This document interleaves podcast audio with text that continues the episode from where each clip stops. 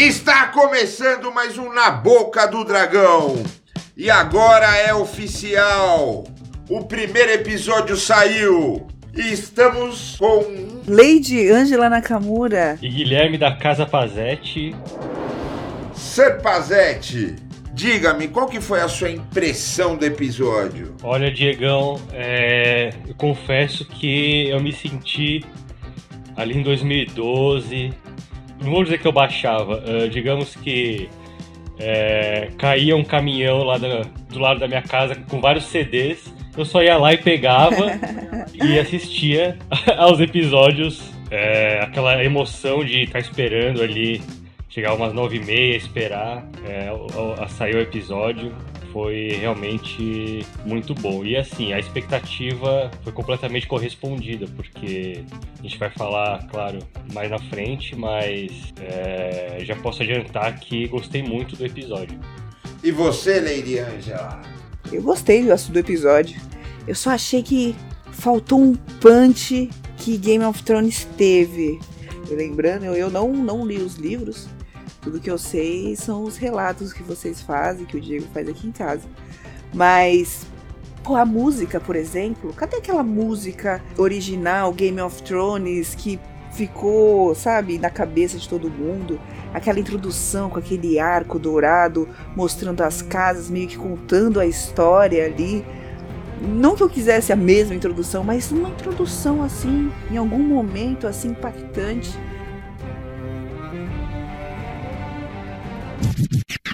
Ah, outra coisa que eu achei. É comentário de velha, mas vocês podem falar. Eu achei muito escuro. eu, achei, eu achei tudo muito escuro. Kingsland do, dos Lannister, pô, era sol direto, né? Era muito mais brilhante, de fato. Até aquela cena da cena da árvore ali, né, onde as meninas estão, pô, era um lugar que podia estar com uma luz bonita, uma uma coisa assim e é meio, é meio, sério, meio, meio cinza. Ou aquela cena do Daimon no trono também. Que cena bonita do Daimon no trono com o sol contra ele, né? Aquele cabelo branco de boneca. Mas eu gostei do episódio, sim, viu? Achei. Aham, sim. Muito legal. Só esses pontos que eu achei que, a, que o Game of Thrones tava mais caprichado. E você, Diego, o que você achou? Eu vou seguir a linha de Serpazete. Foi de arrepiar. eu fiquei arrepiado, pelo menos nesse primeiro episódio, a adaptação, olha, beirou 100%.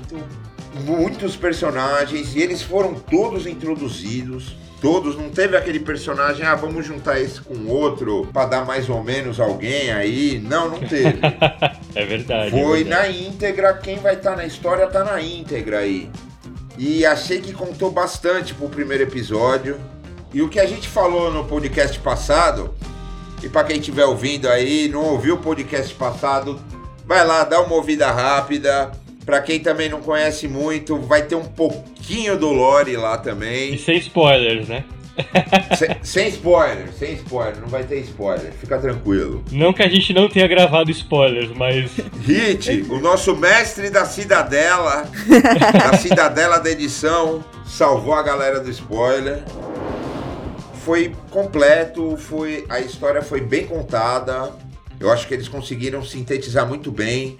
E o que eu achei muito bom é que tem as duas versões, tanto a do Mestre Mokun quanto a do Cogumelo.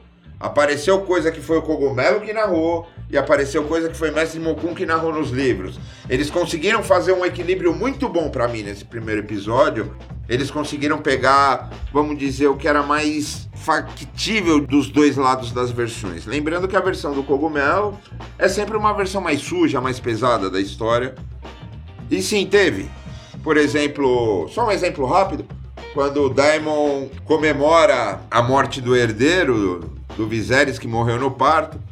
Cogumelo que conta que ele comemora no puteiro com os amigos, festejando e bebendo.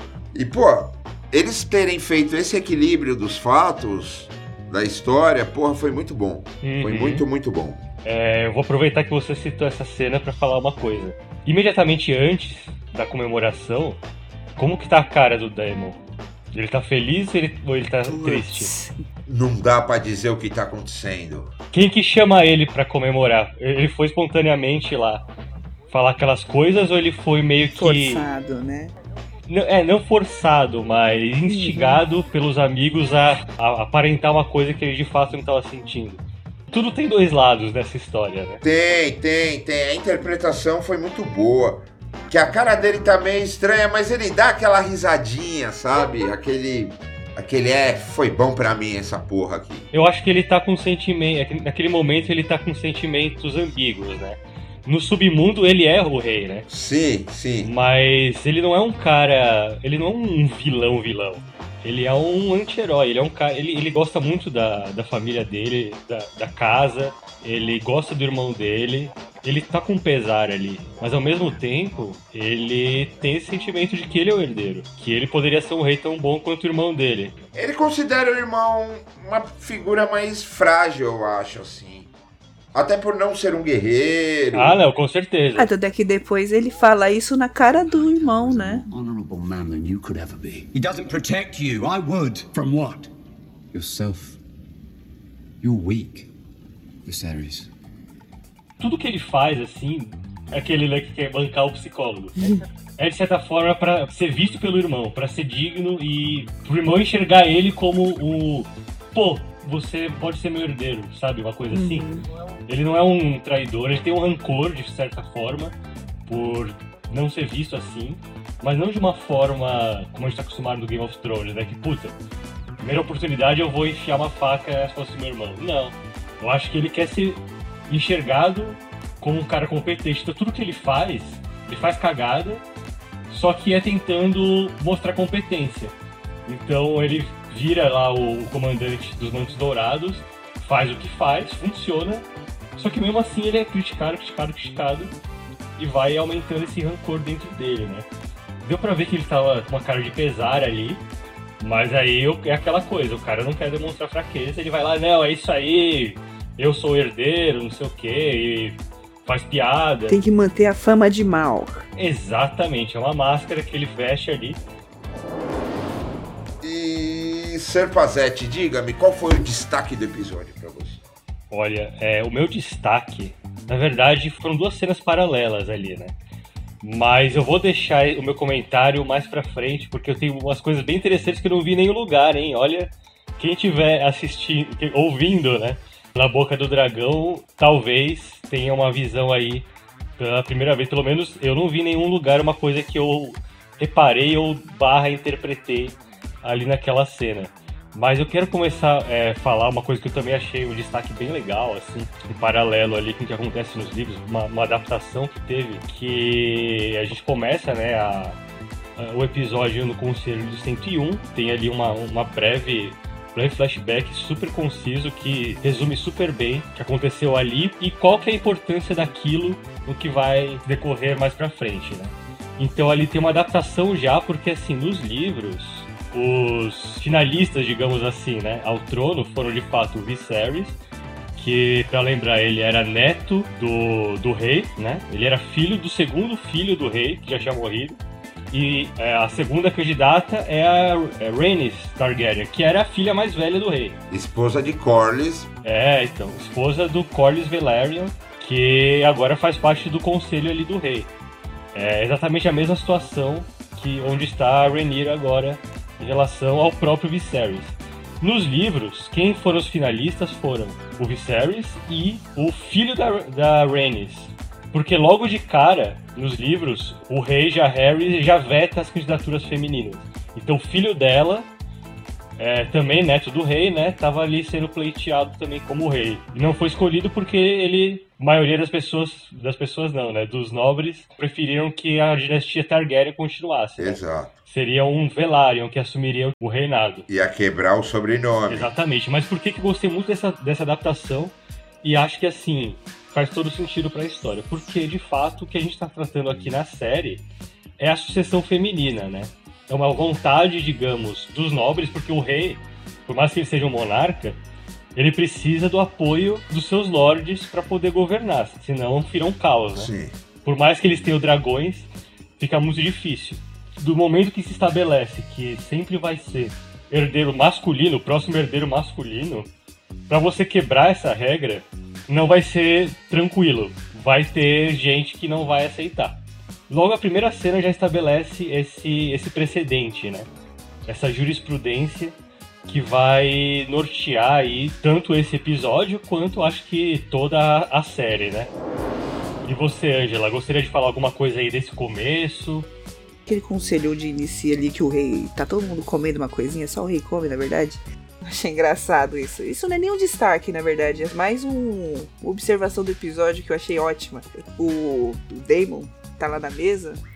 E aí ele vai receber uma comida de rabo ali pelo, pelo que ele fez ali na cidade uma noite anterior. Né? Aquele expurgo maravilhoso. Eu achei muito engraçado. Que eles começam a discutir, pá.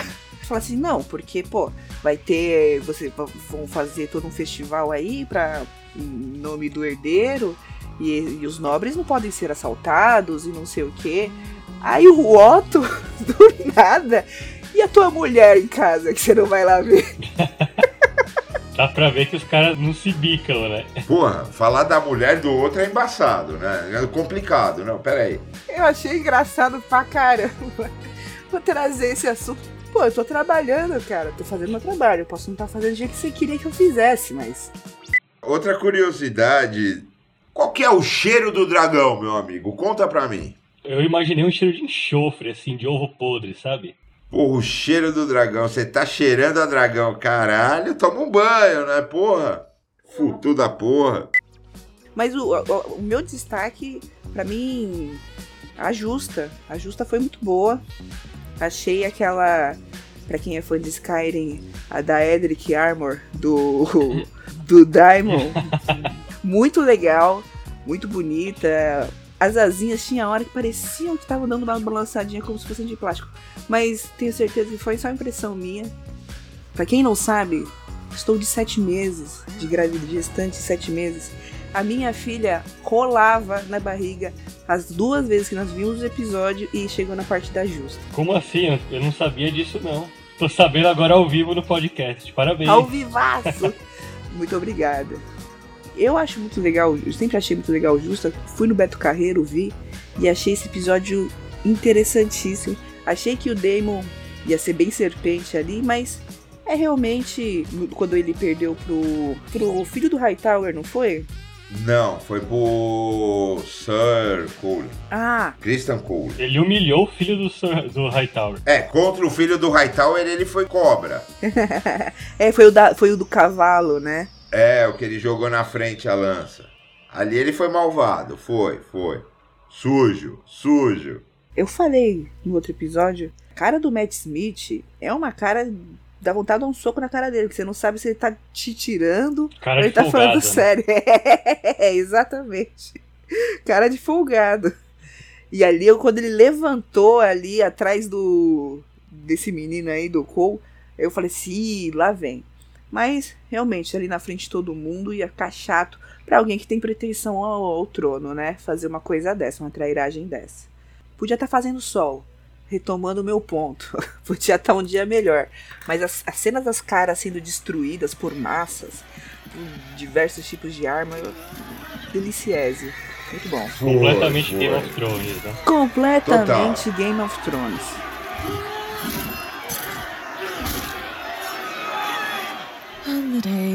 Ugly. E você, Diegão? Meu destaque vai ser um tanto estranho, mas meu destaque é político. O tamanho da influência de Otto Hightower sobre o rei. Ele influencia basicamente em todos os aspectos da vida do rei.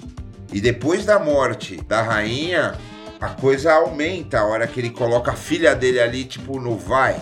Vai lá, seduz o cara. E é isso mesmo, vai contar a história para ele lá. É uma história bem bonita, uhum. sabe? É, fica muito claro que quem governa ali mesmo é Soroto. Fica claro, no primeiro episódio não sai uma decisão sem passar por ele. E lembrando que nesse período, isso para quem já assistiu Game of Thrones, né? Não existia o cargo de mestre dos segredos. Então, de certa forma, o Soroto acumulava os dois cargos, de mão e de mestre dos segredos, né? Exato, exato. E Soroto manipula tudo, inclusive mantém o rei no nível de desimportância dos assuntos. Na reunião do Pequeno Conselho, Sir Corlys põe em voga o fechamento de uma rota de comércio marítima. Uhum. Isso seria um assunto de suma importância para o reino. E o rei só tá interessado em fazer o torneio do herdeiro, né? Exato, e Soroto vira e fala: tá bom, é isso mesmo, Sir Corlys. Mas vamos lá, e o torneio? Ah, pronto. É, é, exatamente assim mesmo. É tipo a Ucrânia sendo invadida pela Rússia e a preocupação do presidente do vice ali é fazer um jogo entre o Shakhtar e... É, é isso. Vai vir time de tudo que é lugar da Europa. É a preocupação dele. Pô, tá sendo invadido ali, mas não, vamos se preocupar com o joguinho de futebol. Foi mais ou menos isso. Então a gente falar um pouquinho agora das personagens femininas desse episódio. Da Rhaenyra, quanto a sua melhor amiga BFF, Alicent Hightower. Isso foi bem interessante de ver que não é explícito nos livros que elas tinham essa amizade. Então, eu acho que no caso da Renira, sim, porque ela tá numa posição de superioridade, né? Ela é a princesa. Pra ela, ela vê a Alicent como uma amiga, mas a verdade é que no dia que ela não quiser qualquer coisa, normalmente ela vai ter muito mais poder pra subjugar ou fazer o que quiser com a Alicent, É né? uma, uma relação de amizade abusiva, talvez. Não, não abusiva. E n- não sei se é abusiva. Talvez não no olhar da Renira. E no caso da Alicent, eu acho que ela sabe o lugar dela. O lugar dela é de dama de companhia. Ah, né, com certeza.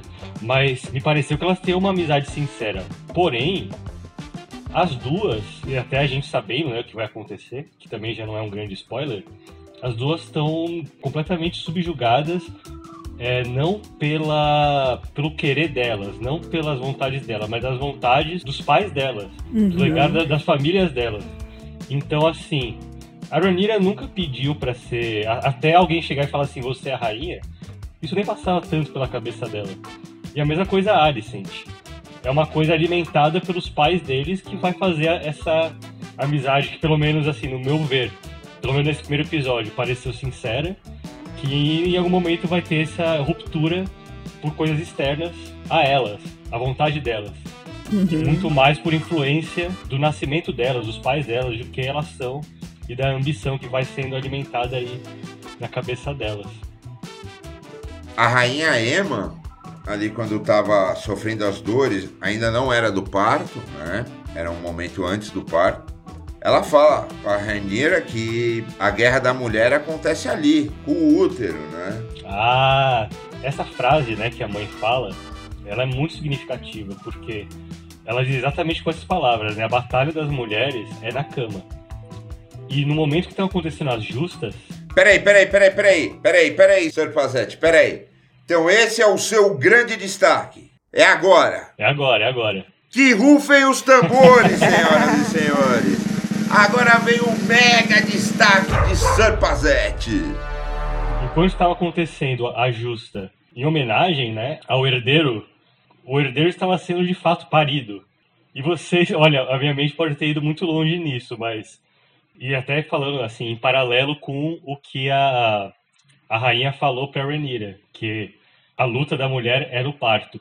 Vocês perceberam o formato da arena? É, parece uma. Uma vulva, né? Isso. Uma vagina. Dois parênteses juntinhos. Eu pensei nisso na segunda vez que eu assisti. É, Onde você assistiu essa segunda vez aí? Pode ter sido coincidência? Até pode, mas eu acho muito improvável. Interessantíssimo. Meu, a montagem das cenas foi junta, né?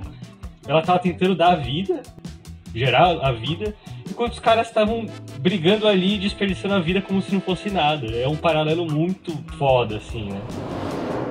Ô, Viserys, que isso? Me solta, cara. Não, para, parou. Parou. Imagino a Angela grávida vendo essa cena, né? Pô, eu vou falar que a da Justa, por toda a mexeção que tava acontecendo aqui dentro, realmente foi mais impactante. Letícia vem forte na justa. Forte. Vem batendo. E falando do Daimon Targaryen, o que, que vocês acharam das cenas dele pular na Baixada das Pulgas ali? eu achei legal, demonstrou bem como ele atua, como é o modus operandi de Daemon Targaryen, é violento, é visceral. De certa maneira, é compreensível quem tem medo que ele assuma o reinado. E a cena dele picante, lá, cena caliente, aí foi bem. É. Pagando bundinha, né? Passou um blondo. Se nós vamos falar de bunda, vamos falar que o rapaz que foi castrado e não travou a bunda. Esse sujeito foi incrível.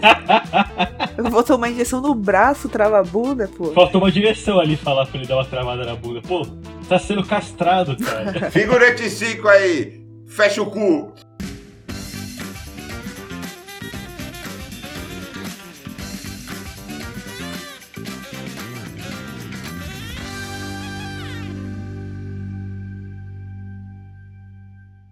Quero até perguntar pro Diegão sobre o final ali do. Na verdade, a última cena, né? No momento que o rei. Ah, verdade. Ai, Polêmica. nossa. É. Polêmica. O rei vai lá e decide, muito baseado nas atitudes do irmão dele, né? Foi uma atitude ali um pouco de sangue quente e falou: Não, quer saber? A minha herdeira é a Rhaenyra, mas ele solta ali uma coisa que a comunidade de fãs de Game of Thrones ficou ali meio empolvorosa. Como assim? Pois é, o que acontece é o seguinte: é o tal do sonho do Aegon, que até então em livro nenhum aparece. Não aparece em literatura nenhuma falando sobre o sonho de Aegon. A única coisa que aparece é o Martin numa entrevista há três anos atrás falar que alguma teoria de algum fã e essa não é nem uma teoria forte assim lida muito por aí, não é uma teoria forte, nunca foi. E na série isso foi colocado, né? É duro falar foi jogado, foi colocado na série que ele sonha com o inverno, com os White Walkers, a ameaça tal. Sinceramente, para essa série, para essa série House of the Dragons, a Dança dos Dragões, esse episódio em si, isso não faz a menor diferença. Pra mim, isso daí é uma brecha já para a próxima série que a HBO vai produzir, que é uma série sobre Jon Snow. Já que no sonho diz que o apaziguador, a pessoa que juntará os reinos novamente, será um Targaryen. O Azor Ahai, né? É uma, uma mistura ali do Azor Ahai com essa teoria nova aí. Teoria não, né? Essa, esse fato novo que a gente não tinha, que é o sonho do Aegon. E quem que é o único fucking Targaryen que está vivo ali, que sobreviveu na história de Game of Thrones? Só o nosso querido Jon Snow, que é Aegon Targaryen. É o, é o príncipe que foi prometido nessa profecia, né? É, ali o rei, ele nomeia né, a Rhaenyra como herdeira dele e diz que ela tem uma missão que é passada de rei em rei. Inclusive, o, é, em off aqui, o Diego até comentou que achou muito... Não conseguiu imaginar a cena do Maigor o Cruel passando essa... É. essa Pro Jaehaerys. Não, vem cá, Jaehaerys, meu querido, eu vou te passar... Porra, o cara era É. tipo Hitler, tá ligado? ele queria matar o sobrinho, mas enfim. Agora o papo é sério, preciso falar um negócio pra você. Sem brincadeira, olha, eu tô olhando nos seus olhos. É sério isso. Aí ele dá o papo. A chance é zero. É, realmente, se a gente vai a fundo, não faz sentido. Nenhum. É, mas assim, a teoria em si faz todo sentido, né? A teoria de que realmente o Aegon, ele não decidiu do nada, vou ser rei dessa porra toda, assim. Ele teve um sonho, e esse sonho meio que dá esse destino pra casa Targaryen de dominar todo aquele continente, né, praticamente, e proteger, quando aparecer esse, esse grande mal, essa longa noite, deveria estar nesse sob o comando desse reino um Targaryen, que é o que a gente vê concre- ser concretizado ali no, no final de Game of Thrones, né? De certa, for de certa forma, não. Foi um, uma ligação entre as duas séries, né? Mas eu tenho uma teoriazinha, Bora, bora, bora. que é uma interpretação, na verdade, né? Não exatamente uma teoria, que acho que pode servir pra série, talvez, não, não exatamente pros livros, mas pra série talvez sirva um pouquinho. Vocês viram lá que o trono já tá machucando o rei, né? Sim. É, então, nos livros, dá a entender que o trono, quando ele tá rejeitando algum monarca que tá sentado ali, ele vai ferindo esse rei, né? Tanto que o próprio Maegor o Cruel, que é um rei bem anterior, né? Na verdade, acho que foi o terceiro, né, da dinastia depois da conquista, ele foi encontrado morto no trono, basicamente. O trono matou ele. o trono feito de espadas. Né? Mas o que quero dizer com isso? Juntando esse fato, né, do trono ferir os monarcas que de certa forma não são dignos. E essa profecia, né, que ele revela, que é um segredo, né, entre os Targaryen, ao meu entender, ali a minha interpretação também, é que o trono, a partir do momento que os, os reis vão se desviando do objetivo de enfrentar a longa noite, ele vai ele vai rejeitando, ou seja, a partir do momento que o rei não coloca o Daemon como herdeiro, que seria o que o trono de certa forma deseja, meio que o destino não só do trono, mas o destino o, o continente todo, o Westeros e, e os deuses, sei lá quem, vai moldando para que as coisas voltem pro destino que ela tem que seguir. Então, quando o cara vai lá e coloca a, a rainha, a Rhaenyra, como herdeira, não é o que o trono quer. Então, ele vai mudando porque ele quer que o Daemon seja o rei. Aí já é, é um spoiler, né? Mas é, a gente sabendo ali pro final o que, que vai de fato acontecer, você entende que o, o destino, sei lá, os deuses colocam nesse rumo de volta, né? Hum. O herdeiro homem, que vai ser ali quem vai enfrentar o Rei da Noite. E a mesma coisa que acontece lá no Game of Thrones, né? Tem a rainha, que é a Daenerys. Uhum. Todo mundo tá torcendo pra ela, só que a profecia diz que é um Targaryen, um homem. Uhum. No fim, quem é o Targaryen que vai enfrentar o Rei da Noite é o Jon Snow. Só que a série deu uma cagada também, porque quem foi lá e matou foi a Arya Stark, né? Uma? Pô, se a série tivesse dado uma cagada, tava bom. Joguei minha teoria aqui. e agora chegou aquele momento esperado. Quantos dragões você paga neste primeiro episódio, Lady Angela? Eu achei muito bom com aqueles toques que comentei sobre. É mais sobre direção mesmo e capricho. Mas uh, o resto, assim, da história, de como foi contado, a atuação, o roteiro, bastante informação, nada ficou confuso, tudo ficou muito claro o que está acontecendo, quais são as intenções. É, né, algumas coisas deixa em aberto ainda, porque tem muito episódio pela frente.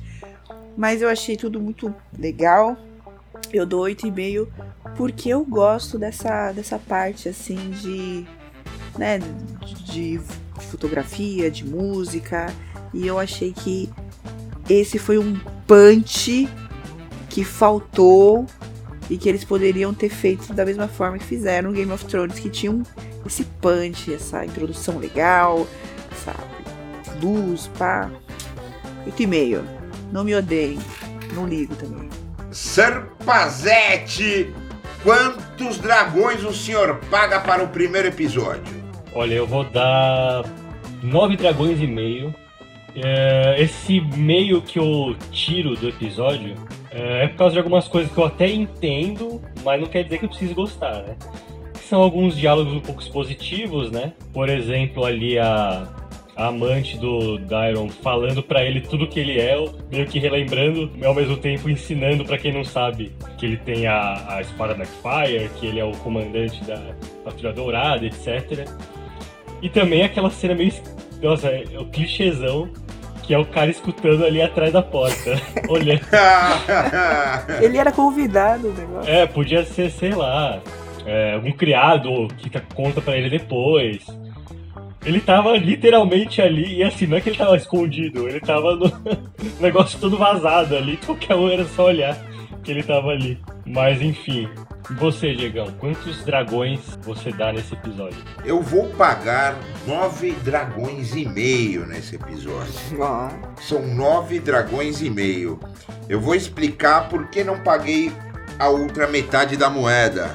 Porque, para mim, esse lance do sonho do Aegon foi pura e simplesmente para a próxima série. Não vão usar nada disso nessa daqui. Fanservice. Foi só um fanservice, exatamente. Foi um fanservice, porque, olha, Game of Thrones terminou de maneira trágica. House of the Dragon, como tá Martin envolvido no projeto, como já tem tudo escrito, é uma série muito mais segura. E para apagar aquela imagem negativa que ficou, e ficou uma imagem negativa, eles vão fazer a do Jon Snow. E tem que ter algum mote para começar isso daí. Algum tchan, algum cisco na história. E o cisco vai ser justamente esse sonho. Por isso não tenho meu 10. E a bunda que não travou? A bunda que não travou foi de matar também. Muito bom. Olha, a gente pode aproveitar, pode, é, Diegão, e pedir a, a nota do, do editor, né? Legal, legal. Maravilha. E você, mestre Hit, que está aí na Cidadela, quantos dragões você pagaria? Estou eu aqui na cidadela da edição e deixando um pouco de lado a minha comum prolixidade, afirmo que a minha nota não poderia ser outra, pois estava escrita no movimento das estrelas, sussurrada pelos ventos do norte e atestada em antigas obras da mais profunda e secreta escatologia. Em reverência aos velhos deuses e com um aceno aos novos, eu pago 10 dragões de ouro para o primeiro episódio da Casa do Dragão. Com Diego Ferrone, Ângela Nakamura e Guilherme Pazetti, esse aqui foi mais um Na Boca do Dragão e, em caso de ferimento persistente, escute o jovem mestre. Cauterize de uma vez. Até a próxima.